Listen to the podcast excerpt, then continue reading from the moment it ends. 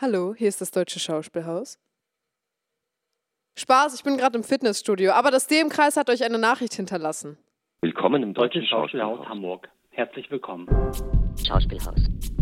Schau Schauspielhaus. Schauspielhaus. Schauspielhaus. Schauspielhaus. Heute Wissen macht Yo. Wissen macht Yo mit Johannes.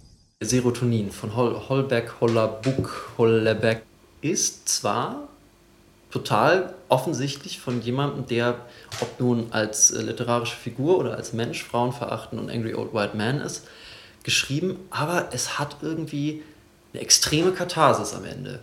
Also das Buch endet damit, ohne jetzt vorweggreifen zu wollen, dass der halt Geld hat und nicht mehr arbeitet und nichts mehr im Leben will, weil er auf Antidepressiva ist, kein Sex, kein teures Essen, keine schönen Frauen, keine, nichts mehr, der will nichts mehr. Und der wohnt einfach in einem Hotel und isst jeden Tag im selben scheiß Café und der rechnet sich aus, wie viele Jahre er das noch machen kann. Und es sind irgendwie elf.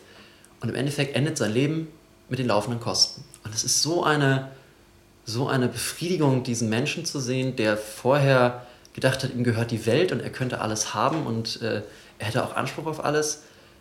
Und er scheitert an nicht, nichts Großartigem, sondern im Endeffekt daran, dass er nichts mehr will und dass das Geld irgendwann alle ist.